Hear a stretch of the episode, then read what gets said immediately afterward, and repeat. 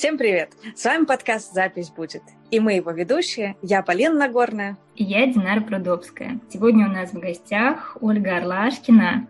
Очень интересный, замечательный человек. С Олей мы познакомились в позапрошлом году, когда вместе проходили обучение на суровом-суровом втором потоке Product Mindset. Оля меня поразила тогда своим взглядом на управление персоналом, на работу с людьми, ну и вообще в целом. Это очень здорово, Оль, что ты согласилась с нами сегодня пообщаться.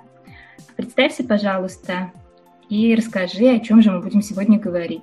Спасибо, Динара, за такую характеристику. А, я сейчас немного банальности добавлю. Я э, сейчас, в настоящее время, работаю в консалтинговой компании и э, развиваю там направление обучения персонала, э, занимаюсь методологией э, обучения. И помимо этого еще являюсь преподавателем э, в университете ИТМО, где я преподаю soft skills студентам разных-разных направлений. Вот. вот в данный момент сейчас текущая моя занятость такая, но, э, как ты правильно подметила, я много где стараюсь учиться, заниматься, и вот в частности те навыки, о которых мы сегодня будем говорить, э, для меня э, постоянно являются в фокусе, пусть находятся, и, соответственно, всегда ищу такую возможность, где можно эти навыки развивать, э, и в частности, я считаю, что запись подкастов, кстати, это один из способов развития навыков, которые очень нужны сегодня. Ой, супер, спасибо. Да, мы вот с Полиной тоже решили, что это отличный способ вообще прокачаться с разных сторон, в разных направлениях. И да. пообщаться с интересными людьми. Скажи, пожалуйста, здорово, что ты рассказала, что ты еще преподаешь в ЭТМО. Мне кажется, это прямо очень такой, такой интересный вуз с интересной историей.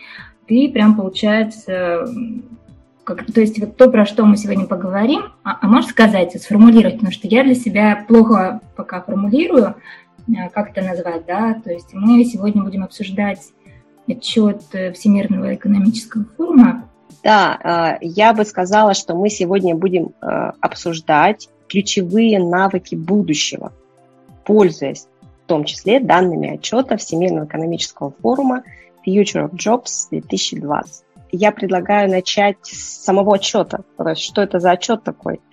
А, и почему, и пользуясь им, можно в целом, допустим, как-то более-менее представить себе, что сейчас происходит. А, отчет этот издается уже не первый год. И вообще Всемирный экономический форум как площадка информационная, я всем рекомендую, я подписана на рассылку ВЭФ, а, и там всегда очень-очень интересные статьи публикуются. И вот для тех, кто хочет заглянуть в будущее, там очень много интересного. Сам отчет, э, он э, о чем? Вообще это очень масштабный отчет, потому что опрашивается э, большинство стран по всему миру, и в опросе участвуют руководители компаний и руководители управления человеческими ресурсами, SEO, HR. В том числе, поскольку отчет уже не первый раз издается, там уже есть динамика, какие профессии были, какие наращиваются там популярность и так далее, виды занятий и так далее. А кроме того, там делаются прогнозы развития рынка труда. Собственно, вот о чем сегодня пойдет разговор, это о том, а, к чему готовиться, да, и какие навыки нужны по итогам вот этих вот, э, вот этого масштабного опроса. Плюс мы, конечно же, посмотрим, а как у нас и на самом деле увидим, что, наверное, у нас примерно похожая ситуация. Ну и плюс там такие даются пути решения вот этих вот проблем выявленных, как сделать разрыв в навыках меньше, как лучше использовать человеческий капитал. Короче, очень-очень много интересных фактов для людей, которые занимаются такими стратегическими, наверное, вещами, но э, поскольку нас сегодня слушают люди разные, которые хотят для себя чего-то да, э, важного, и чтобы зарабатывать побольше, чтобы жить получше. Вот, собственно, для таких людей мы сегодня судим наш разговор, будем говорить вот в основном о ключевых навыках. Да, а, ты начала говорить о том, что нас слушают разные люди. А, можешь, пожалуйста, рассказать о том, как э, можно правильно использовать э, эти данные обычному пользователю. То есть понятно, что всю жизнь менять ради этого, срочно менять профессию, это довольно резкие шаги, тем более, что мир быстро меняется. Там какие-нибудь получить новую профессию, это еще там N лет. Можешь рассказать о том, как можно безболезненно для пользователей, для, для обывателей использовать э, в своих целях э, этот отчет? Ну, на самом деле, э, там то, чем пользуются, могут пользоваться хоть кто угодно, там есть такие диаграммы, да, в которых перечислены топы навыков, например, топ профессий, топ навыков. Вот э, буквально пролистав несколько страниц, попав на нужную страницу, можно просто изучить этот перечень и уже понять для себя, куда двигаться. Сейчас только поправлю еще, э, вот в плане профессии. Такой интересный, кстати, в голове родился повод порассуждать о том, что а вообще профессия сегодня это что? Вот мне очень-очень как бы кажется, что профессии сегодня исчезают, а на первый план выходят какие-то наборы навыков. Короче, мы сейчас не профессионалы, а скорее такие конструкторы. Мы сами себе конструируем навыки, накапливаем их и в разных случаях используем их по-разному. Вот если сегодня ты работаешь э, контент-менеджером, да, у тебя один перечень навыков выходит на первый план.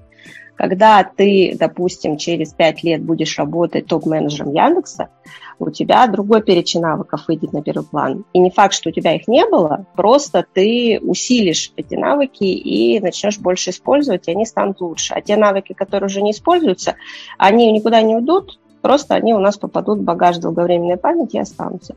И таким образом сегодня я бы не стала и не рекомендовала бы никому привязываться как бы очень профессионально к какой-то области и вообще э, тратить много времени на приобретение прям вот э, каких-то профессий. Э, на мой взгляд, большинство профессий, как мы бы сказали, профессия, профессиями не являются.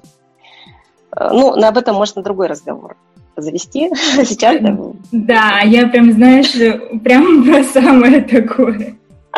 Мы на самом деле, да, с Полиной периодически затрагиваем это, потому что у нас подкаст все-таки про образование, да.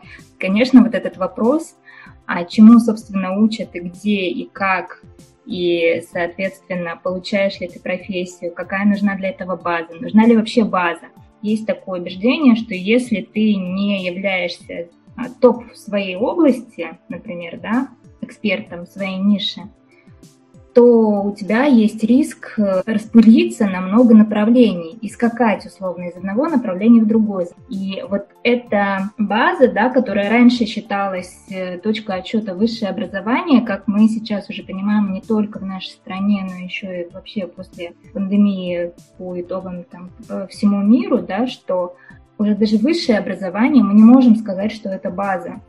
То есть база кажется, что это что-то другое. А вот что? Я бы, знаете, что сказала, а, то, о чем, кстати, в отчете говорится, что в отчете говорится о накоплении навыков. И в частности, речь идет о том, что и существует формальное приобретение навыков и неформальное. И на самом деле неважно работодателю, где вы приобрели эти навыки сейчас. Формально вы их приобрели или неформально. Э, работодатель реально про это говорит. То есть в вопросах это указывает. И даже более того, предпочитает, чтобы работник э, приобретал их неформально, ну, по разным причинам. Меньше тратить денег да, на какое-то формальное обучение.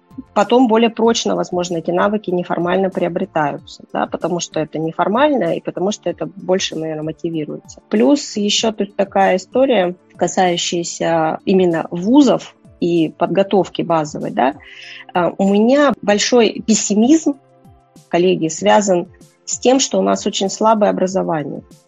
То есть в чем мы реально проигрываем все-таки европейскому образованию и азиатскому сегодня, в том, что мы очень, наверное, мало внимания уделяем школьному образованию как базовому, где э, дети уже могут начинать учиться развивать свои софт-скиллы, а они не развивают их.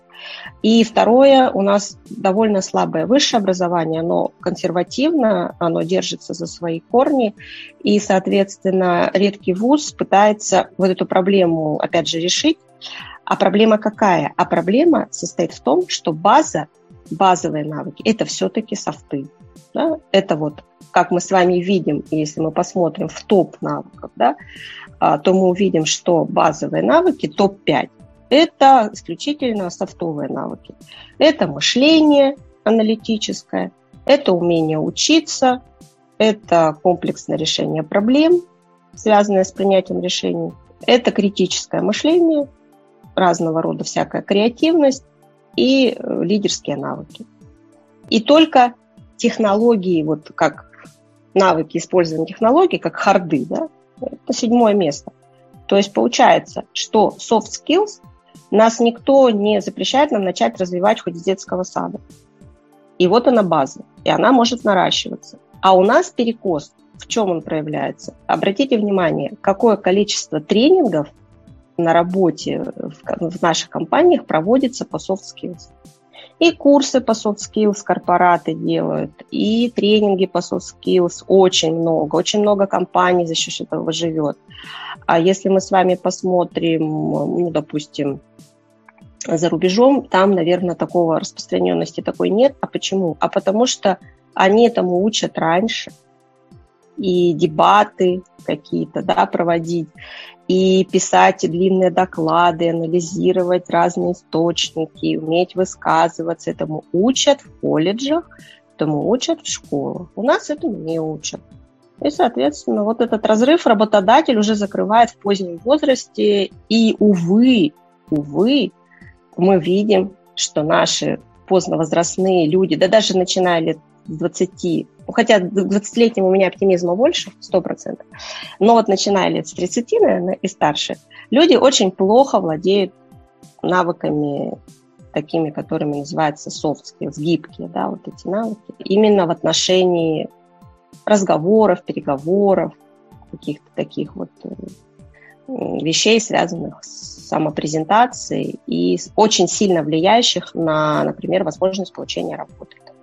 Оля, давай вот определим, что такое soft skills. Например, в моем представлении soft skills – это про адаптивность, да, напрямую, потому что soft skills – это про то, как нам, э, людям, общаться с другими людьми, жить с ними в достаточно сбалансированной среде, в том числе уметь, ну, как бы не только там критически мыслить, аналитически мыслить, да, но еще и доносить вот это все, потому что я уверена, мы все тут знаем такие примеры, когда есть совершенно прекрасные, не знаю, ученые или преподаватели или еще кто-то, или какие-то эксперты в узкой нише, которые являются, ну, просто вот очень хорошо владеют предметной областью, да, но не могут ее донести другим людям. Ну, у меня, например, просто был такой случай в ВУЗе, когда у нас был прекрасный преподаватель, но э, э, это только в моих глазах он был прекрасный, потому что я им восхищалась. А 98% курса, включая руководство факультета, скажем так, э, были не очень к нему расположены. В итоге он плюнул на все, уехал и стал работать в лаборатории, сказал, что я больше со студентами работать никогда не буду. Да, потому что люди меня не понимают. Моя мысль в чем? Да? В том, что есть люди, которые являются экспертами в узком домене, крутыми экспертами, но без вот этих, скажем так, soft skills они не могут себя проявить, да, правильно донести. Как нам определить вообще, что это? Слушай, ну интересный кейс, на самом деле, хочется его прокомментировать, но вначале я просто вернусь к soft skills. А, действительно, ты права, а, гибкие навыки, на то они и гибкие, они позволяют нам действовать гибко. То есть они, я бы сказала, что это навыки мировоззренческие, это навыки умения быть в обществе, да? это навыки умения жить в мире, да? это какие-то экзистенциальные навыки, это те навыки или умения, которые помогают нам видеть главное, продвигаться от общего к частному, от частного к общему. То есть здесь не только коммуникации, да, здесь и, э, собственно, какие-то паттерны мышления, да, потому что наука у нас сейчас так далеко продвинулась, что, в принципе, может, ну, вот есть курсы, которые ведут философы. И эти курсы, которые ведут философы, они ведут не, не по философии, а, например, по умению вести переговоры, по умению отстаивать свою позицию, аргументировать ее. Да? Почему философ может это преподать? Потому что он знает паттерны логики, да, каких-то там э, философских э, фреймворков, применяемых в спорах. Да? Философы очень много спорят э, об отвлеченных вещах. Да? поэтому они умеют вот в этим заниматься. Плюс ко всему, если, там, например, посмотреть на принятие решений, и если начать изучать хотя бы математическую теорию, начинаешь понимать, что принятие решений – это такая очень строгая область, которой вполне можно научиться, и, по, по крайней мере, э, может быть, ты, конечно, ну, понятно, ты не будешь математиком, но ты, по крайней мере, будешь правильно подходить к проблеме, потому что проблему можно научиться правильно анализировать. Ну и так дальше, и так дальше. То есть для вот тех э, навыков, которые в топе да, названы, а они относятся, как сказал Софтам, эти все навыки, они как бы обслуживают наши hard skills, то есть те навыки, за которые нас берут на работу. Вот когда я со студентами разговариваю по поводу того, что есть soft skills, я говорю им так, что hard skills – это то, за что вас возьмут на работу. Ну, то есть, если у вас этих навыков не будет, вас просто на работу не возьмут. Ну, я сейчас говорю о том, что э, в некоторых случаях, интересный парадокс, soft skills могут стать хардами. Ну, например, умение принимать решения для большинства людей это soft, а для руководителя это hard. Не умеешь принимать решения, не сможешь работать руководителем. Но в большинстве случаев мы привыкли видеть, что hard skills это что? Это, например, умение лечить, умение писать программы, разрабатывать, да? Умение проводить маркетинговый анализ, умение написать статью, умение, не знаю, там, создать курс, научить кого-то чему-то, да, собственно, на этом основаны профессии. Учитель, врач, юрист, разработчик и так далее. Soft skills – это та причина, по которой вы сможете получить эту работу. То есть это как бы та самая оболочка, да, которая нужна, чтобы ваши харды были видны, и вот возвращаясь к твоему кейсу, совершенно права, что, конечно, очень жаль, что э, талантливые, узкоспециальные люди, эксперты, да, они не получают признания ровно потому, что у них не очень подвешен язык, и не очень они там как-то раскачали вот эти свои софт-скиллы. Это, конечно, обидно. Но, с другой стороны, в защиту вот этого человека, да, могу сказать следующее – все-таки наука – это такая специфическая область, э, в которой нельзя говорить своими словами. Это, опять же, из практики работы, когда ты работаешь преподавателем, и когда студент приходит на экзамен, и когда он говорит тебе, давайте я вам расскажу своими словами, у меня это постоянно просто приводит в шок. Почему? Потому что у каждой науки или дисциплины, которую ты учишь, есть свой язык. И этот язык нужно изучить. И на этом языке нужно разговаривать с преподавателем, с другими профессионалами. Mm-hmm. Если ты его не изучил, свои слова тебе не помогут. Ну, это будет просто выглядеть как очень плохой перевод. Моя твоя понимает. Ну, то есть мы, может быть, друг друга и поймем, но это будет некрасиво. Оль, mm-hmm. спасибо, что пояснила. У меня, знаешь, всегда было такое ощущение, что меня на работу взяли исключительно по софт-скиллам. Но теперь я понимаю, что так как я менеджер, то это не страшно. Это как раз нормально. Ты немножко снизила мою тревожность. Хотела тебя спросить о том, как можно измерять и как можно простраивать какой-то roadmap для человека, развития его софт-скиллов, если это вообще возможно. Конечно, возможно это делать. И, конечно же, здесь вот опять же опираясь на отчет Всемирного экономического форума, что мы можем сказать? Вот по, по данным отчетности, смотрите, по поводу обучения, да, ну, то есть вот как простраивать маршрут обучения, это зависит может от нас самих, а также от тех людей, которые заинтересованы в нашем обучении. А кто заинтересован в нашем обучении? Может быть, да, кроме нас самих. Это, во-первых, наш работодатель, и еще это те самые э, они, да, правительство, там, я не знаю, вузы, школы, то есть государственные программы, которые тоже... Почему государство заинтересовано в обучении своих граждан? Потому что это обеспечит государству определенный уровень экономики, поэтому государство вкладывается в это, да, начиная с детского сада и заканчивая профессиональными программами. Что можно сказать по 2020 году? А, по 2020 году, во-первых, однозначно, как мы с вами знаем и сами, да, увеличилось количество онлайн-обучения. Но смотрите, как интересно. Люди, которые ищут возможности для обучения онлайн по собственной инициативе, то есть сами по себе, их количество увеличилось в 4 раза. Ну, то есть увеличилось в 4 раза, но, э, тем не менее, среди работодателей произошло пятикратное увеличение, а среди государственных программ девятикратное. То есть что это такое? Это значит, что люди в четыре раза больше стали вкладываться в онлайн-обучение, но при этом работодатели стали в пять раз больше вкладываться, а государство в девять раз больше вкладываться. И о чем это говорит? Это говорит о том, что, во-первых, когда ты простраиваешь свой путь, ты должен понимать, где ты можешь сэкономить. То есть я бы советовала не бросаться сразу тратить свои деньги, а поизучать реально действительно государство, раз э, и по данным отчета это говорится, но мы можем и сами понять. Вот наверняка слышали вы про такую программу, как «Россия – страна возможностей», да? Что бы мы про нее не думали, не говорили, такая эта программа, она позволила, например, в конце 2020 года бесплатно обучиться онлайн разным каким-то навыкам именно цифровизации. Были программы по цифровизации. Я сейчас не о качестве программ, я сейчас вообще о возможности. Да? Допускаю, что не, не буду комментировать, потому что не, не училась, но что такая возможность есть. Значит, получается, мы должны, первое, что я сразу скажу, как говоря, а как, мы должны изучать возможности вокруг нас, и использовать не только свои личные возможности, но и возможности работодателя и э, возможности государства. И, кстати, является, кстати, проблемой, я знаю это как человек из консалтинга, для некоторых компаний, даже для больших, и, может быть, даже в основном для больших, а, является проблемой информирования сотрудников о своих возможностях обучающих. То есть есть такое, что работники просто не знают, да. что работодатель обучает, а работодатель пытается как-то эту проблему решить, но там тоже свои затыки, поэтому не доходит. Поэтому просто надо брать в свои руки все, да, и надо думать, как ты этим воспользуешься. А второй самый главный момент, здесь вопрос об оценке. Потому что есть такое понятие skills gap, разрыв в навыках.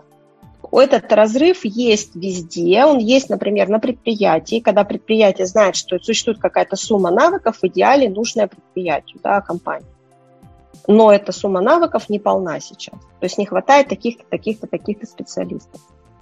То же самое мы можем сказать о себе, что есть какая-то сумма навыков у нас, которая нам нужна для какой-то нашей цели, но существует э, отсутствие неких навыков. И вот простраивание вот этого самого маршрута я бы здесь начала первое с определения цели. Я бы что хотела вот сейчас выразить боль какую, потому что я еще консультирую по карьере, и я точно часто сталкиваюсь с ситуацией, когда человек приходит и говорит, я хочу получить работу. А тогда спрашиваю, какую ты хочешь получить работу? Человек не знает. То есть я хочу просто получить работу, чтобы мне платили деньги. А какую не знает. И вот в этом проблема. Почему? А потому что если ты не знаешь, какую ты хочешь работу, то есть что ты хочешь делать, то ты никогда не сможешь определить, а какой у тебя разрыв, к чему тебе готовиться. И ты никогда не сможешь определить, чего ты умеешь, и можешь рассказать, а я вот это умею, возьмите меня, да? И чего ты там не умеешь, что это надо подтянуть. Поэтому я бы предложила начать с определения цели.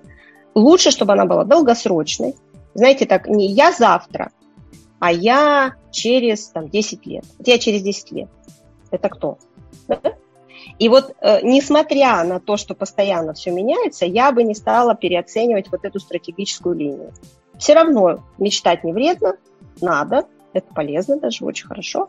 И, соответственно, вот я через 10 лет, пусть это будет тот идеал, к которому ты стремишься. А дальше ты простраиваешь, где я буду через год, где я буду через 5 лет, да?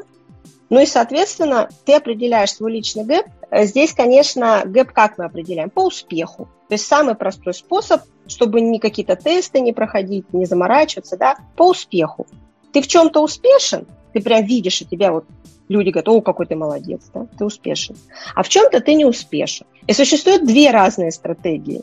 Я не знаю, какая кому лучше, но они есть. Первое – усилить свои сильные стороны еще сильнее. Да? Покажи, я вот это умею, я вот это умею, и я буду их еще сильнее это уметь, и я буду вообще крут, э, безбожно крут, и посмотрите, какой я крутой. А вторая стратегия, которую тоже люди используют, но почему нет, собственно, это вот как раз история расширения себя, да, пробовать в разных направлениях, это когда ты думаешь, а вот эти у меня стороны слабые, а они ведь мне нужны для цели, да, я не могу без них обойтись. Значит, ну тогда надо как это в анекдоте, мыши плакали, кололись, продолжали жрать кактус. Ну, то есть, да, это будет неинтересно, возможно, это будет, возможно, трудно, но никто не отменял повторов. Любой навык – это количество повторов. Поэтому можно не любить и никогда не полюбить переговоры или продажи, но можно научиться продавать и вести переговоры. Вот. У меня был вопрос касательно того, что работодателю э, сложно часто измерить э, soft skills, потому что часто понятно, как отвечать на вопросы, и соискатель понимает, что от него хотят. Я, как человек, э, который N раз проходил собеседование, примерно понимаю, что люди от меня ожидают, там, когда мне спрашивают о том, готова ли я там прокачиваться, какие стороны я готова прокачивать, или там, к чему я хочу прийти, там, какую-то целеустремленность, лидерство и такие вещи. Я плюс-минус понимаю, э, как мне отвечать на эти вопросы, хотя, конечно же, все равно ощущается, когда человек говорит э, что и это действительно так, и когда это обход э, в сторону того, чтобы просто пройти э, собеседование. Вот, у меня вопрос, так как я сейчас собеседую большое количество людей, набираю команду, первый раз в моей жизни я набираю такую большую команду, и людей, которые э, в 15 миллиардов раз умнее меня, я просто млею перед их хард-скиллами, и поэтому бывает сложно оценить их софт-скиллы. Вот, и у меня вопрос о том, том, как это можно, помимо испытательного срока, замерить э, на собеседовании, э, помимо хард-скиллов, чтобы знать, там, что ты с этим человеком на ближайшие N лет, ну, два там, года, например, сможешь работать. Потому что мы же как бы берем людей всегда с заделом на какое-то будущее. Вот эта проблема, она такая не двойная, не тройная, это очень сложно, да. Почему? Потому что первое, метод собеседования крайне субъективен. Вот начиная с выбора метода, мы впадаем в проблему. Потому что я не верю и никогда не поверю, если мне скажет хоть кто, хоть какой рекрутер, что он, пользуясь собеседованием, может 100% сказать, что вот этот кандидат будет... Это всегда не 100%, во-первых. А во-вторых, это всегда субъективное влияние наблюдателя. То есть, когда ты проводишь собеседование, исходя из своих интересов, у тебя все равно срабатывает твой образ предпочтений человека. Да? То есть есть э, те люди или качества, которые мы предпочитаем видеть в человеке, и при этом мы можем не понимать, что эти качества для работы не нужны. Но мы будем интуитивно стараться людей выбирать по таким качествам. Ну вот, к примеру, ну я не знаю, может быть, сейчас такой утрированный будет пример, но тем не менее. К примеру, работа какого-нибудь налогового инспектора, да, эта работа довольно-таки, ну, я бы сказала, неприятная. Вообще мытарь, да, называлась эта профессия в прошлом, да, то есть человек, который приходил и выбивал долги или брал налоги, это всегда вот такой да, коллектор. Если мы, выбирая человека, опираемся на то, что нам нравятся люди в целом милые и приятные, то софт-скиллы э, коллектора могут, э, ну вот если мы будем на такое свое предпочтение опираться, могут согласиться на злую шутку, то есть мы будем предпочитать таких людей. Так это и то, если мы осознаем это. А сколько у нас внутри неосознанных впечатлений, да, неосознанных желаний, да? Сколько раз, видя человека, мы можем первый раз, мы можем сказать, что-то он мне не нравится. Или, вот мне очень нравится еще такое выражение, химии не случилось вот эта химия, биология, вот это вот все, mm-hmm. а, мне все время говорит о том, что мы выбираем неправильный метод. Конечно, за неимением лучшего мы его выбираем, но он все равно работает не всегда в плюс. То есть я хочу сказать, что далеко не всегда твое мнение о человеке, сложившемся на собеседовании, соответствует реальному образу этого человека. А почему? А потому что, Полина, вот ты, например, умеешь презентовать себя, да? А Остальные люди не умеют, например. И нерешительность или застенчивость может принято быть тобой за незнание, да? Угу. А какая-то вот такая история, связанная со стрессом, да, на собеседовании, она может вообще человеку просто вот, например, который хорошо и легко разговаривает со знакомыми людьми, он может просто быть косноязычным, запинаться и, и блеять, и, и никогда не скажет, что вот он такой вот в другой ситуации, да. Поэтому вот с, с учетом этого я бы предложила использовать разные методы при отборе. Ну, во-первых, э, всегда хорошо брать референс. Вот референсы надо брать. То есть что такое референс? Это рекомендация. Нужно уточнять у кандидата, э, если ты переживаешь, что вот этот человек, у него должны быть какие-то определенные навыки, и ты не знаешь, как они проявляются в работе, можно созваниваться с работодателем, не знаю, с людьми, которые работали с этим человеком. Как характеризуют его коллеги, как характеризуют его руководители, да? хотя бы два-три мнения, уже станет более понятно. То есть это обязательная история. Могу привести пример, когда отсутствие референсов сработало в большой минус. Когда я когда-то давно работала в государственной компании, мы взяли на работу человека, ну, знаете, такая работа-то, господи, административно-хозяйственная, типа завхоза, короче, но только в большом масштабе. И вот этого человека взяли просто, ну, привели и взяли, работал, работал, умеешь, умеешь, знаешь, знаю, хорошо. А потом выяснилось через месяц, через два, что это человек кляузник и склочный такой очень человек. Короче, который любит судиться, жаловаться, что его права ущемляют. А вообще он социально неадекватен.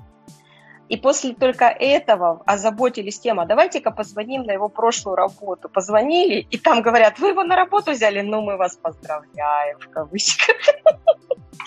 Вот, поэтому вот, вот референсы надо использовать. Плюс ко всему, существуют разного рода тесты, но я еще раз сказать, что тесты на soft skills, ну, они, можно их попробовать использовать, Стоит ли на них опираться при принятии решений? Наверное, нет. Наверное, просто доуточниться с их помощью можно. Ой, можно вот. я ну, и... немножко, извини, перебила, можно немножко прокомментировать ну. по поводу тестов, да? Ну, так как у меня образование психологическое, я, в принципе, да, давай. были у меня кейсы такие похожие. Я не буду сейчас прямо озвучивать конкретно, но тестами, тест – это очень чувствительный инструмент, правильный тест, да, правильно подобранный тест. И там тоже очень сильно зависит от интерпретатора, от интерпретации. И, собственно, от квалификации вот э, того человека, да, того там психолога, психодиагноста, который будет, собственно, составлять характеристику по итогам этого тестирования. Поэтому я с тобой абсолютно согласна, что в большинстве случаев, по крайней мере, вот то, что я видела, лучше их уж тогда не использовать, чем использовать их так, как вот чем их э, иногда используют, да, вот именно вот так вот в лоб. Знаете, есть еще такой момент, когда люди только начинают в это погружаться, они начинают прям вот уверовать в то, что психологические тесты нам сейчас как на рентгене покажут, вот спрогнозируют поведение человека, там, в горизонте 5, там, 10 лет и так далее. Вот. И, соответственно, это тоже большая проблема, на мой взгляд, потому что когда ты не знаешь возможности инструмента и не знаешь, как им правильно пользоваться, да, но ты там... А особенно я очень люблю вот эти вот всякие типологии а-ля там Брикс, например. Люблю в кавычках, потому что они не валидированы у нас. И, соответственно, когда там принимается решение вот, на основе вот этого, да, это я просто про другую крайность. Есть крайность собеседования, которое ты очень хорошо посвятила и рассказала, да, а есть крайность, когда вот э, идет перекос вот к психометру. Ну, по крайней мере, то, с чем я сталкивалась. Угу. Есть такое. Угу. И это проявляется даже, как бы ты посмотришь, если на какие-нибудь вакансии, когда человек, например, берут руководителя по оценке обучения, и там написано, что он владеет такой-то методикой, такой-то и такой-то, и такой-то и секой-то, и вот это, и вот той. И у меня первая мысль, которая меня начинает преследовать, бедные работники. Что там у них за ситуация? Их постоянно просвечивают, как рентгеном, да? А я уж не говорю о таких вещах, когда вот у меня был в жизни кейс, когда мой знакомый, прекрасный, замечательный просто руководитель среднего звена, и просто человек выстраивал команды, был очень большой эксперт в своей области, ну, просто на производстве, хороший специалист и руководитель. А у них внедрили IQ-тесты, а, провели эти IQ-тесты, прям провели, Боже. и представьте себе, Боже. на комиссии, на комиссии вызывали каждого человека и говорили ему, у тебя IQ такое-то, ты должен прям позадуматься о себе, потому что это, это очень маленький результат. И вот он мне звонил в панике, говорил, у меня IQ 97, меня уволят. Я говорю, ты что, с ума сошел? Как можно уволить за IQ? Он говорит, ну вот мне намекнули, что это очень мало, а я что, тупой? Я говорю, да почему же ты тупой? В общем, это, это, это, это вот все попрали, не знаю, все, что можно, попрали эти правила тестирования, да, а, и этику, и прочее. В общем, это да. Кстати, я помнила об инструменте, который вообще у нас игнорируется. И вот я его бы по линии посоветовала. Я не знаю, насколько... Но я, я уверена, не знаю, но уверена, что в Яндексе наверняка для этого есть все правовые ресурсы и какие-то регламентирующие. У меня сейчас, сейчас озвучу историю. У нас в законодательстве есть испытания при приеме на работу. И это вообще прекрасный способ нормально узнать человека не заморачиваясь, не тратя большое количество времени на вот эту батарею собеседований. Можно просто взять человека и правильно прогнать его через испытание. Вот взять просто даже первого попавшегося, кстати, а, были такие эксперименты, когда людей брали вообще без применения средств отбора. И вот знаете, что выясняется? Что 50 на 50 человек тщательно отобранный, человек вообще никак не отбираемый специально, они остаются на работе и прекрасно трудятся. Поэтому испытание при приеме на работу – это хороший метод отбора, но в любом случае здесь, конечно, тонкость есть какая, что если человек не подойдет по софт-скиллам, да, то как тогда его вообще, собственно, уволить, если он, например, работает вроде хорошо, но он, допустим, не подошел в команду, там как-то еще и так далее.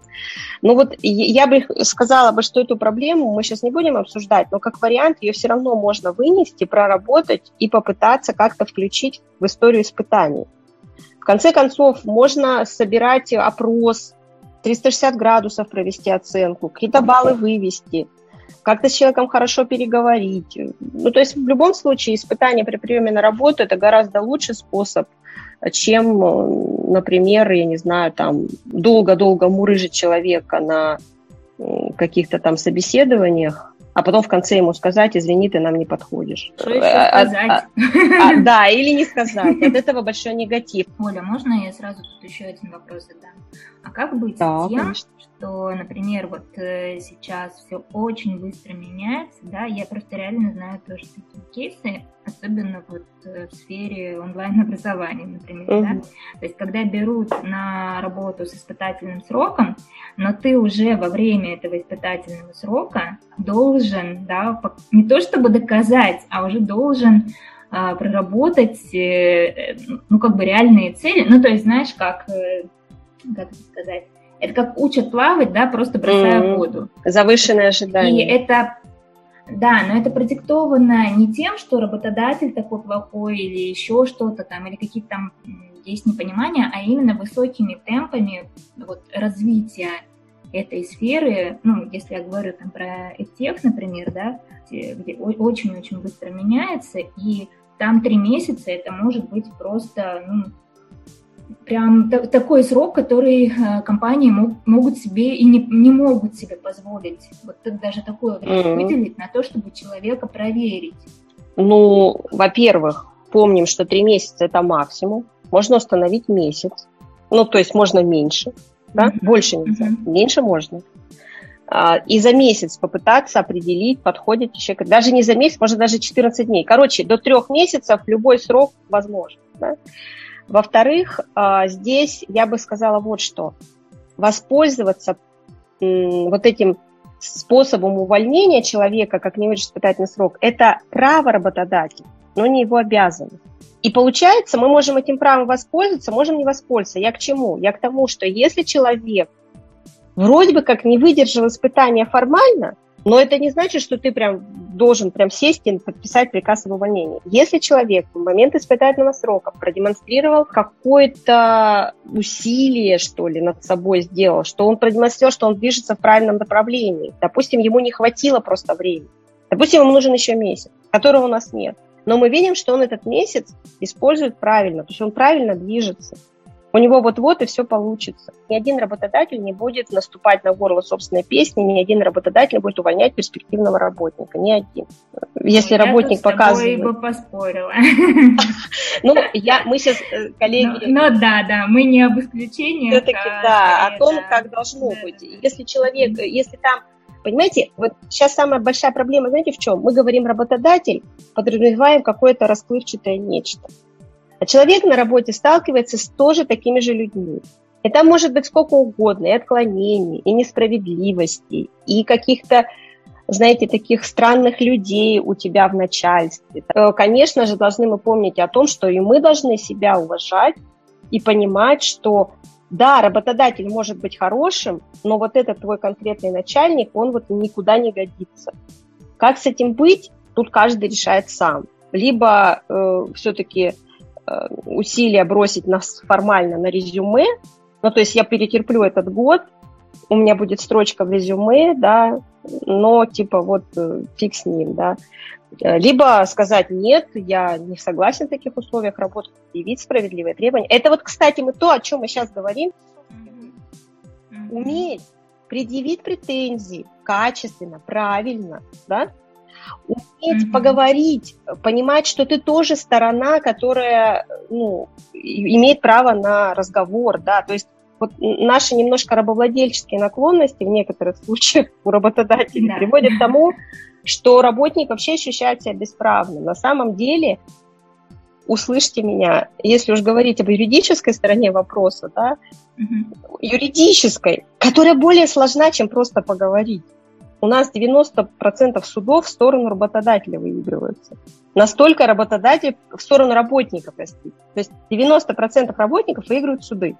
Почему? Потому что работодатели расслаблены да нельзя. Они не умеют защищаться правильно и часто злоупотребляют своими правами. Э, раз такая ситуация в юриспруденции, то скажите мне, а что мешает просто начать говорить? То есть для этого не надо подавать в суд, просто прийти к руководителю и сказать, ты не можешь так себя со мной вести, у меня есть своя точка зрения, давай-ка я тебе скажу о ней. Не спорить, не ударяться в скандал, да, а, mm-hmm. что называется, сесть за стол переговоров и попытаться комплексно решить проблему, которая возникла. Показать свою зрелость, показать свой уровень критического мышления, показать свои навыки, не знаю, там, оригинальности, проявить инициативу. Вот и все. И еще э, момент, который тоже надо учитывать. Как правило, люди сильные, жесткие, бывают такие руководители, да, угу. они вроде бы с одной стороны тебя прессуют, а с другой стороны они в тайне внутри себя очень любят таких же, как они. Поэтому не надо бояться проявлять тоже ответную какую-то, может быть, э, жесткость при необходимости, потому что это важно и это, это, короче, может помочь. Говорить надо, надо пробовать. Несмотря на то, что нас со школы учат, молчи и слушай, да, mm-hmm. что тебе говорят. Не высовывай. А, вот, да, вот, вот эту проблему, я бы сказала, надо пытаться решать. И я с оптимизмом смотрю, почему? Потому что я вижу, что все больше молодежи, студентов, они, то есть среди них не все, но многие готовы говорить правильно и хорошо и высказывать свои обоснованные претензии. Я очень рада, что такие диалоги ведутся. Это прям улучшает все вокруг нас. Да, спасибо, Оль. Полина, ты хочешь что-то спросить? Да, у меня был вопрос о том, что, ну вот, например, у меня есть такой любимый драматург Максим Курочкин. У него есть э, такая цитата «Я старый, мне 25 лет, и по науке меня уже 5 лет ничему нельзя научить». А, нет, я старый, мне 30 лет, извините, да, по науке меня уже 5 лет ничему нельзя научить. И вот мне 27 лет, и по науке меня уже 2 года ничему нельзя научить. Хотелось бы, конечно же, прокачивать свои софт-скиллы, но хард-скиллы я верю, что, да, возможно, еще как-то прокачать, может быть, большими усилиями, чем это было раньше, но, как мы говорили, что база из софт-скиллов может здесь помочь. Вот у меня вопрос в том, как человек там, например, в 30 э, плюс лет понимает, что у него недостаточно здесь скиллов для того, чтобы там дальше прокачиваться на какие-то менеджерские позиции, ну, в общем, расти карьерно. Без этого, как мы выяснили, это будет сложно сделать. Вопрос, э, как там например, человеку в 30, там, даже, ну, или там в 40 лет, ну, неважно, не привязывая к цифрам, человеку, который уже кажется, уже состоялся, который кажется, что он уже сформировался, у него есть уже какой-то сформированный скилл-сет, и он приходит к пониманию тому, что он, например, не умеет учиться, или что у него недостаточно лидерских качеств. Вот а, э, ну... ли это прокачивать в процессе работы, или там это действительно нужно там какое-то брать менторство, курсы или такие вещи? Смотрите, опять же, по поводу обучения. Вот мы с вами назвали уже, что навык номер два в топе – это навык, который связывает нас с активным обучением. То человек, который умеет активно учиться, это важный навык, который нужен человеку. Да? И вот здесь ну, нужно понимать, что да, можно научиться самому. И есть люди, кто учится сам. Именно те люди, у которых такой навык очень сильно развит. Вот эти люди будут учиться сами. Почему? Потому что они умеют это делать. Что такое учиться? Учиться – это значит наметить контент, чего тебе не хватает, понять, чего не хватает, какой навык тебе нужно развивать. Можно это сделать самому? Можно, как я уже говорила, по твоему взгляду на мир. Например, когда ты видишь, что вот в этой работе тебе нужно вот такие бы, вот такие бы вот вещи, да, ты это понимаешь. Тебе этого не хватает, у тебя в этом нет успеха, ты проваливаешься. Второе, ты говоришь, а как я это буду развивать? Как это можно развивать на работе? А надо просто брать эти дела, брать и делать что называется, берешь и делаешь, это как раз способ активного самообучения. Не прятаться от ситуаций, в которых ты, например, тебе могут сказать, а ты это не можешь, или ты сам скажешь, ой, я это же не могу, я не буду это делать. Наоборот, брать на себя инициативу, говорить, а дайте я попробую, а давайте я сделаю, а, оставаться за начальника, да, например. Вот очень такой хороший способ учиться безболезненно, ну как безболезненно, не в том смысле, что ты перешел на место менеджера, и тебя тут же уволили, потому что ты не соответствуешь. А до этого, до того, чтобы стать менеджером, просто оставаться за руководителя, когда он, например, в командировке или в отпуске, и выполнять его навыки, ну, вот его обязанности. И это просто тоже как способ развития, да, очень помогает. С точки зрения менторов или наставников, это очень хорошая история. Я думаю, что если у человека есть на это время и желание, то это никогда не плохо. Всегда хорошо, когда есть человек, который на тебя посмотрит своими глазами. Другое дело, что ментор или наставник со стороны, не из компании, не может знать всех подводных камней и, возможно, не сможет научить тебя хорошо именно для этой компании. То есть он в целом тебе расскажет, да, в целом что-то там тебе поможет, но, возможно, не учтет вот тех особенностей. Поэтому те компании, которые вводят у себя менторство или наставничество, это очень хорошо, они поступают, потому что они как раз, получается, что такое ментор в компании? Это, это по сути дела, такой вот папа Карло, да? который вытачивает под лекала компании. Со всеми вытекающими в компании ключевой фактор – это культура. Как мы знаем, есть такое выражение Друкера – культура есть стратегию на завтрак. О чем это говорит? Это говорит о том, что культура сильнее, Uh-huh. И она правит. И поэтому, если человек будет вне культуры развивать свои навыки, а, он может в чем ошибиться? В способах. Ну, то есть ему скажут, вот так ты сможешь сделать, и это, это будет работать.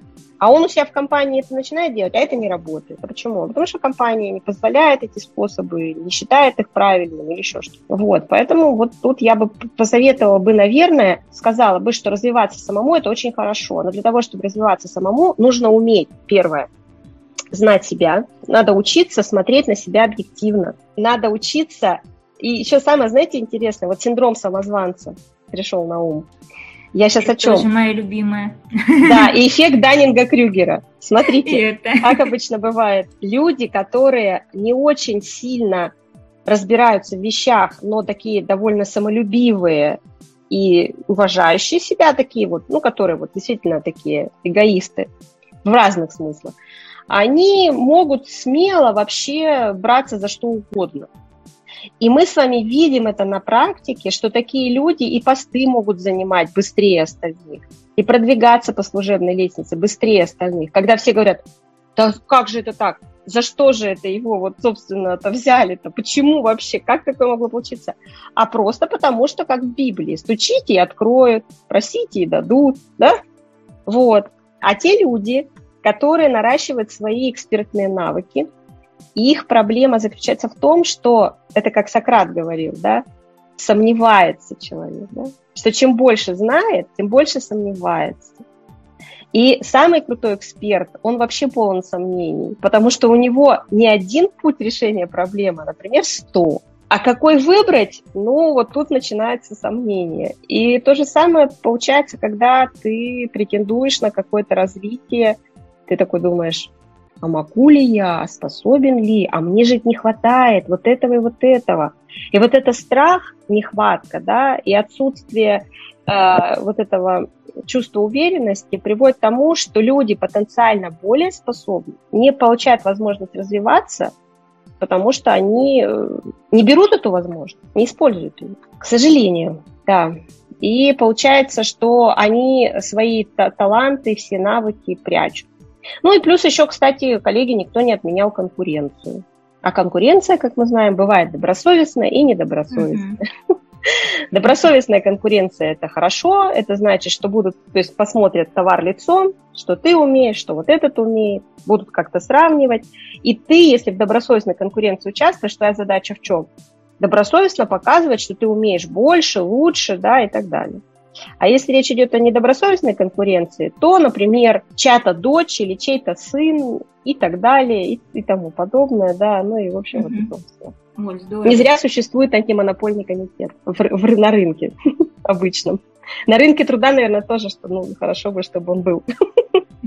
Чтобы людей с преимуществами неконкурентными как бы немножечко отсеивать. Вот, спасибо. Помнила такое выражение, недавно его узнала, и оно мне очень понравилось. Паралич аналитика.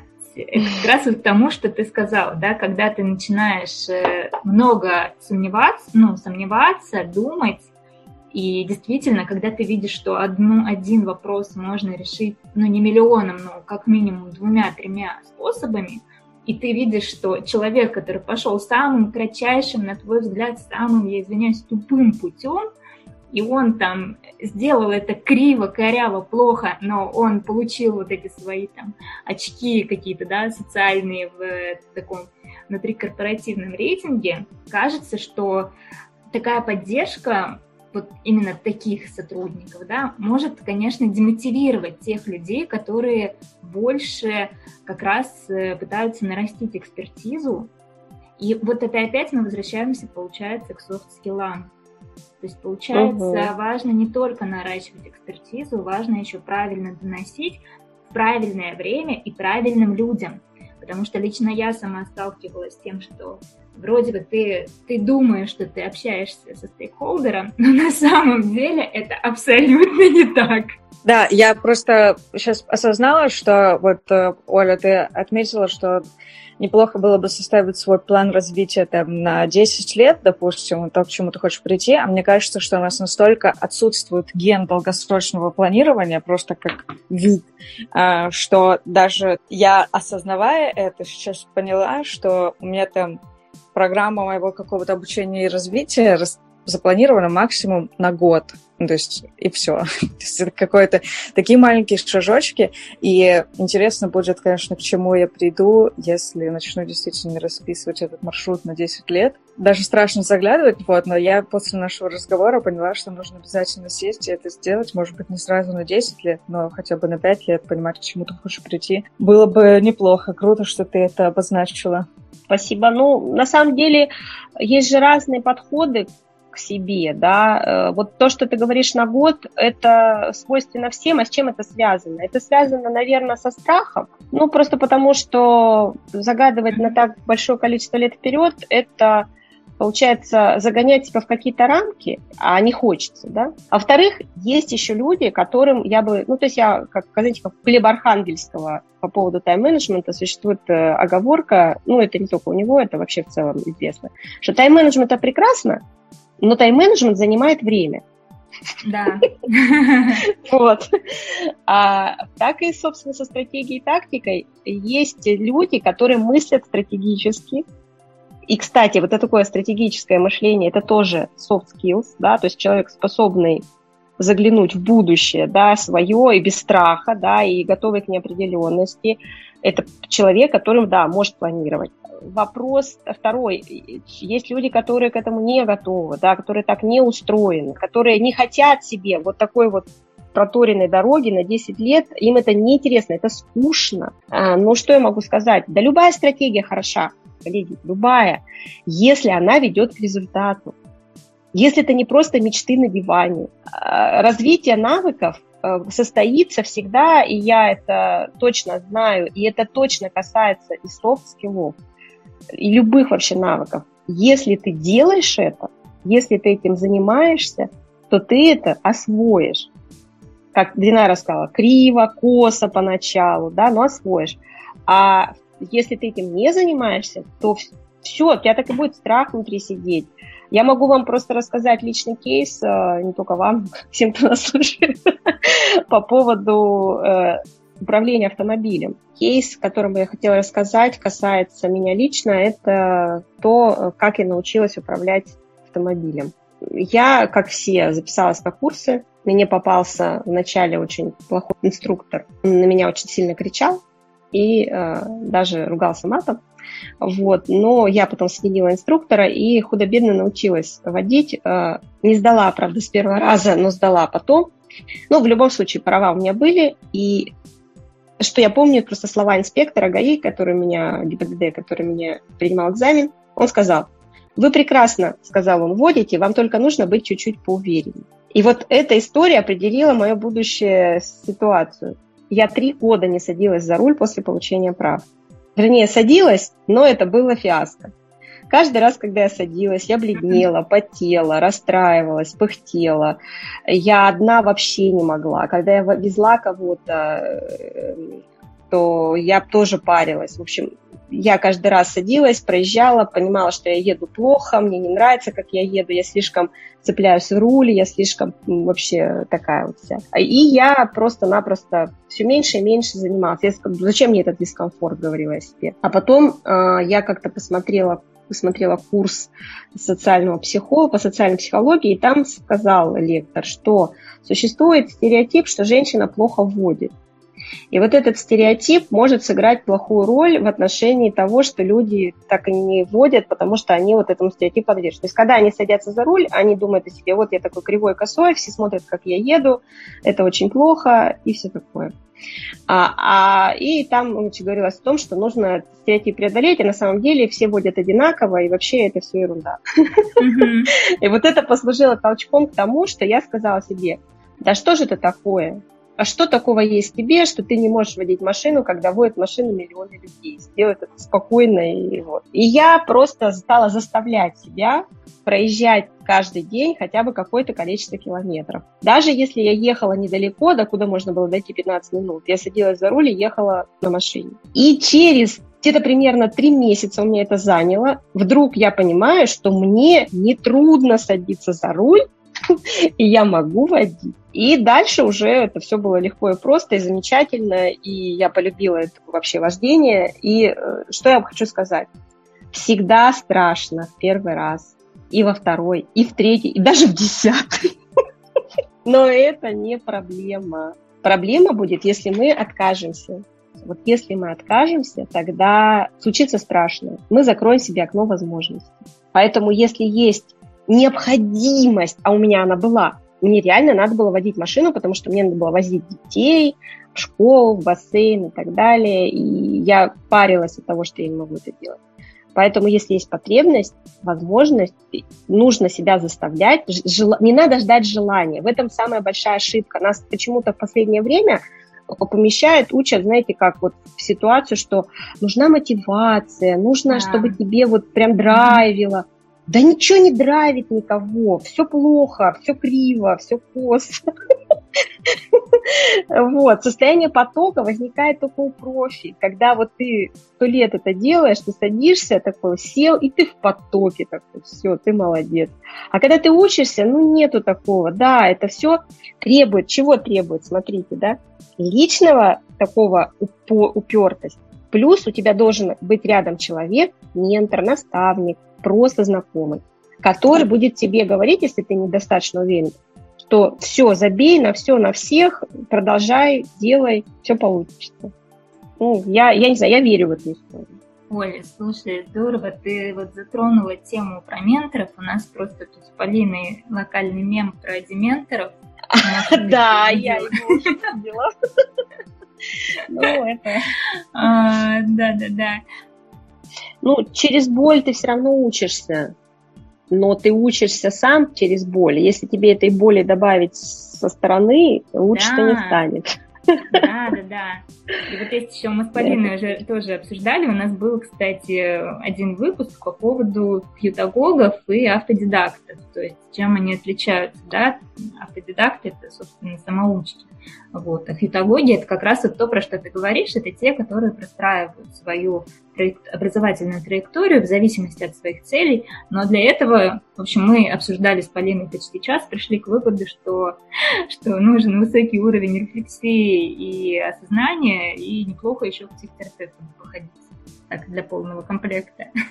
Да, возможно. Да, кстати, мне кажется, что по поводу того, что ты говорила, эм, по поводу того, чтобы осознавать, что ты за человек, знать себя и, исходя из этого, простраивать свой путь, мне кажется, здесь как раз, э, ну, чаще всего без психотерапевта, без такого взгляда со стороны человека, который может снять вот навешивание каких-то комплексов и страхов, простроить свой путь, потому что часто путь строится, карьерный путь, в том числе и образование, строится от страхов. Ну да, чтобы обогнуть эти вещи, вещи. Например, я вот этим не буду заниматься, потому что у меня в детстве был такой учитель, он меня отбил все желание учиться. Коллеги, я бы здесь хотела, знаете, что добавить а по поводу психотерапевтов? Вот я в жизни своей ни разу не была на консультацию психолога и психотерапевта никогда. При этом а, моя, моя осознанность вполне себе на уровне. И я всегда себе задаю вопрос, задавала всегда. Думаю, почему же я, все говорят, надо, надо, это так круто.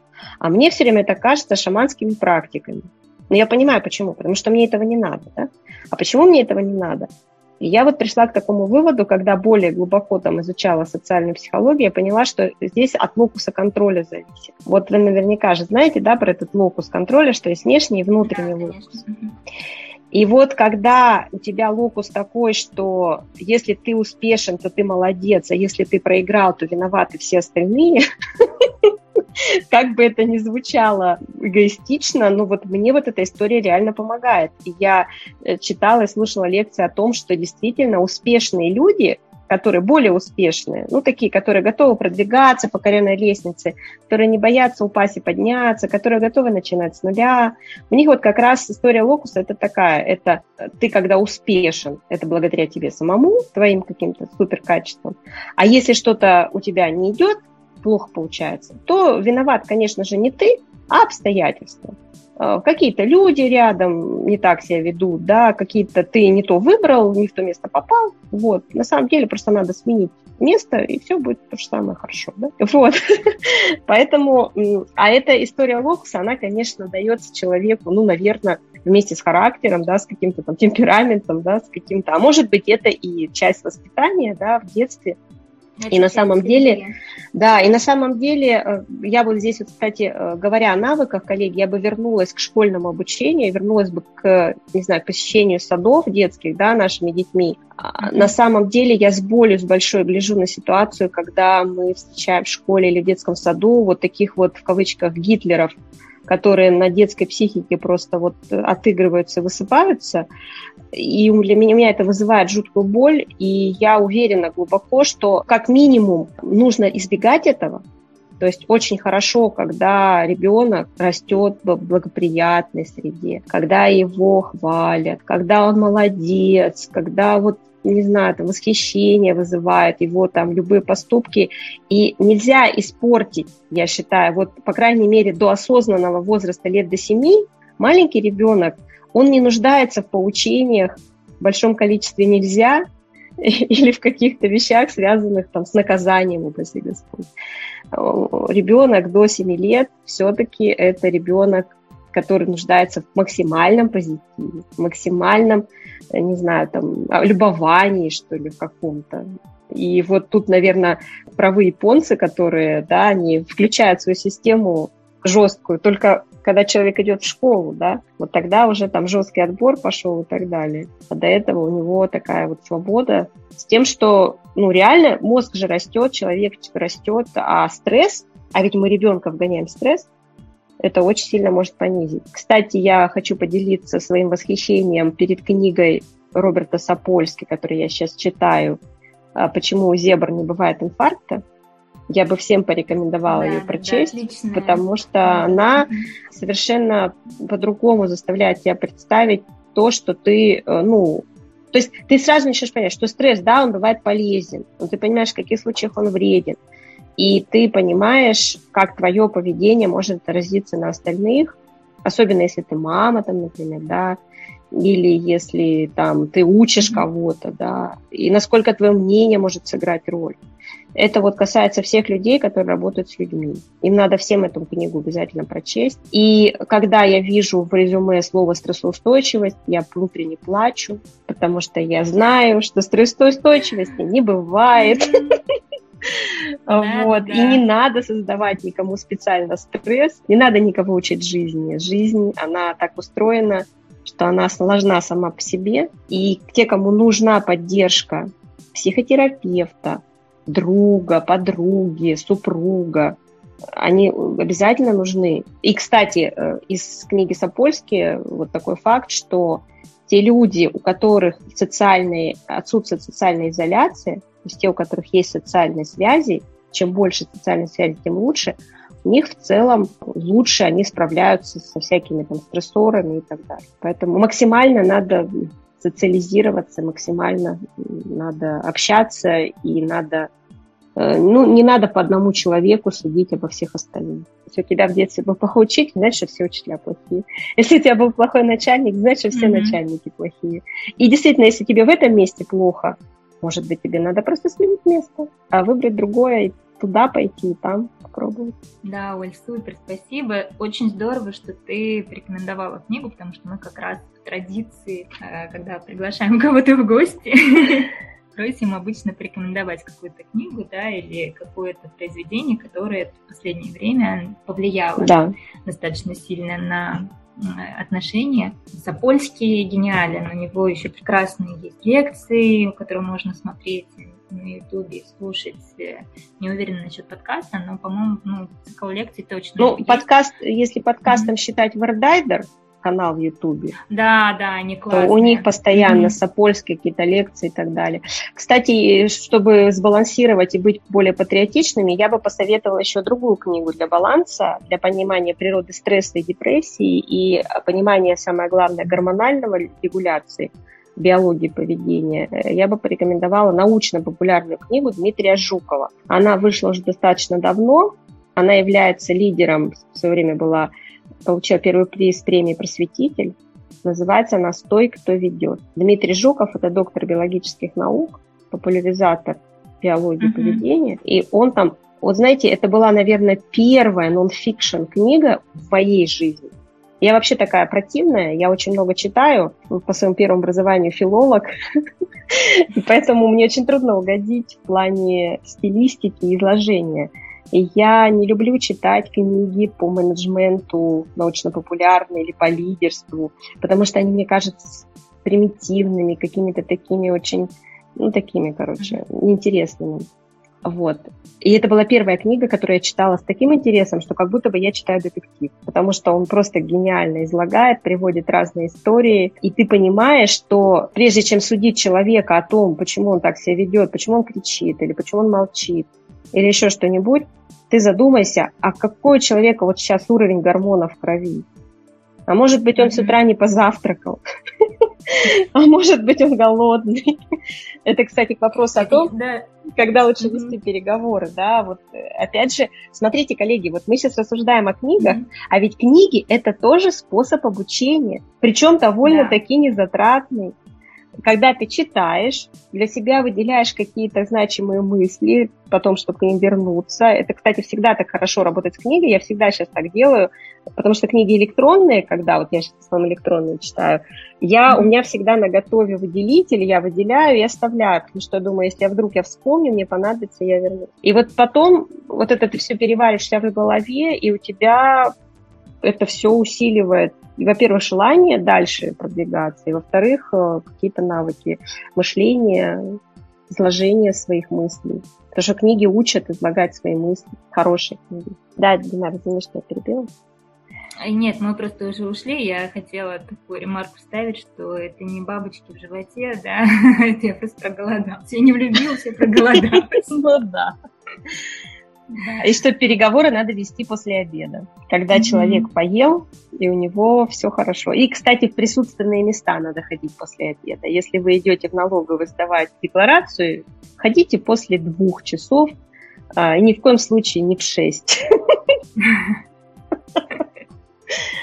Слышно прямо опыт.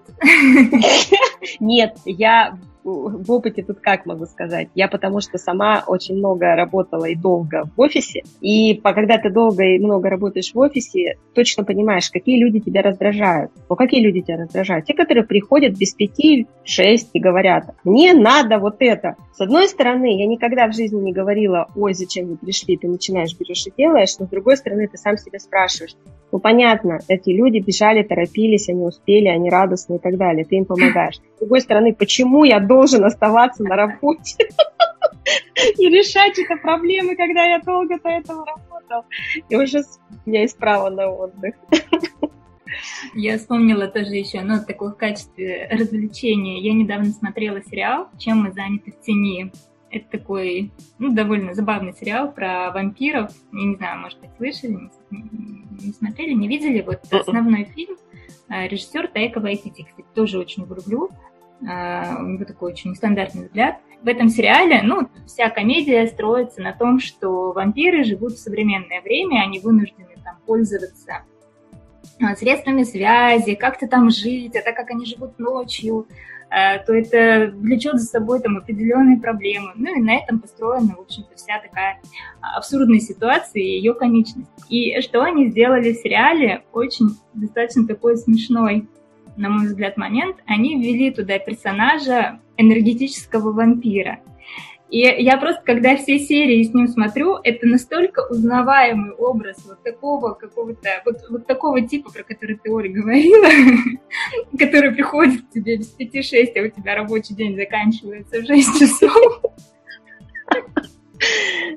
А, который ну, там... такой тип людей, да. Да, да, да, который там щелкает кнопкой рядом с тобой ритмично, методично, или который там громко говорит по телефону, хотя ты его просишь, пожалуйста, пожалуйста, можно как-то потише, вот, и, ну, там это достаточно просто забавно, смешно обыгрывается. Он, как энергетический вампир, он э, питается этой энергией.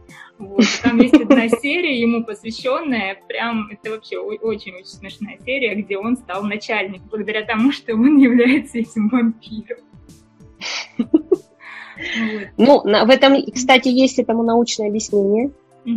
А, это к вопросу о том, действительно, кто хочет быть руководителем. Исследования разные говорят о том, что а, почему нам среди руководителей попадаются, ну, такие, я бы не буду говорить садисты, да, или вампиры, но люди, которые действительно, а, я бы сказала, властные, да, потому что в управлении присутствует власть.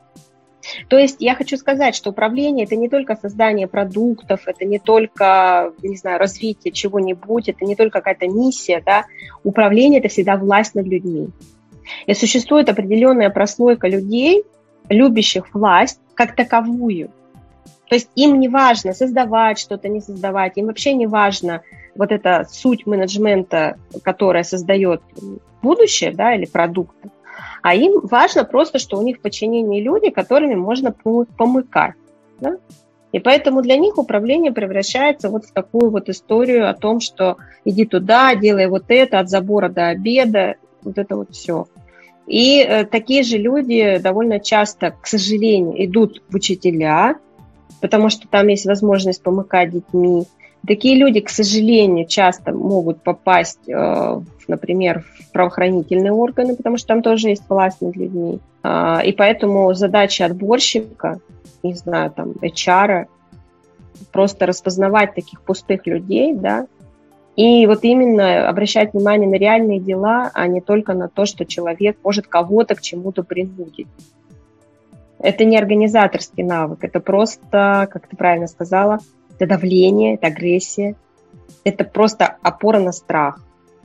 Когда человек из страха, он делает то, что тебе, ну, другому человеку нужно, потому что он боится, что его накажут, или что он боится, чтобы его будут как-то над ним издеваться, поэтому он делает. Это, конечно, очень плохо, и, конечно, я хочу, чтобы мы не путали желание власть, какое-то такое стремление к власти mm-hmm. с навыком, например, организации, управления людьми. Да, Оль, спасибо большое. Мы будем заканчивать, угу. я думаю. Да, спасибо большое. Прям хочется э, теперь держать руку на пульсе своей карьеры, не так хаотично, чтобы это происходило, как, как придется, и в общем, по воле случая, по воле того, что сейчас диктует рынок, а действительно как-то опираться на какой-то путь простроенный. Что касается менторства, я как-то размышляла об этом. Интересно вообще, насколько этично, в какой момент в компании брать менторство. Э, вот, но я бы попробовала это, мне кажется, что это действительно важно. И, кстати, по поводу того, что ты сказала насчет социальных связей, mm-hmm. да, они снижают стресс. Э, вот, я сейчас поняла, почему тогда 2020 год, кроме всего прочего, оказался таким стрессовым. Я как-то даже об этом не думала, потому что это просто потому, что мы не получаем вот этого энергетического такого обмена с людьми, которые мы угу. имеем обычно. Круто. Сейчас я сижу в деревне и понимаю, что пора это менять. Нет, ну на самом деле а, вообще важно даже это, кстати, доказывает исследование. Был такой Джакоб Марино, основатель социометрии, который исследовал детей и который говорил, что все социальные связи можно померить, а, и можно четко понимать, э, кто звезда, кто там изгой и так далее. То есть это просто простой тест делается, и я этим тестированием занималась в студенческой среде. Так вот, что я хочу сказать. Факты. Первое. Важно не количество социальных связей, а качество. Если у тебя есть один человек, но очень близкий, хотя бы один. Даже во враждебной среде с этим человеком тебе будет комфортно. Это вот к вопросу о том, что, например, в школьном классе или на работе у тебя могут быть проблемы, но при этом есть один сослуживец, коллега или одноклассник, с которым ты дружишь. Все время ходишь вместе, у тебя с ним какие-то там дела, вы с ним вместе сидите. И это очень круто. Это просто человеку, то есть в отличие от другого человека, у которого, например, все знакомые на работе, и ни одного близкого человека нет, с которым он мог бы поделиться своими какими-то вещами.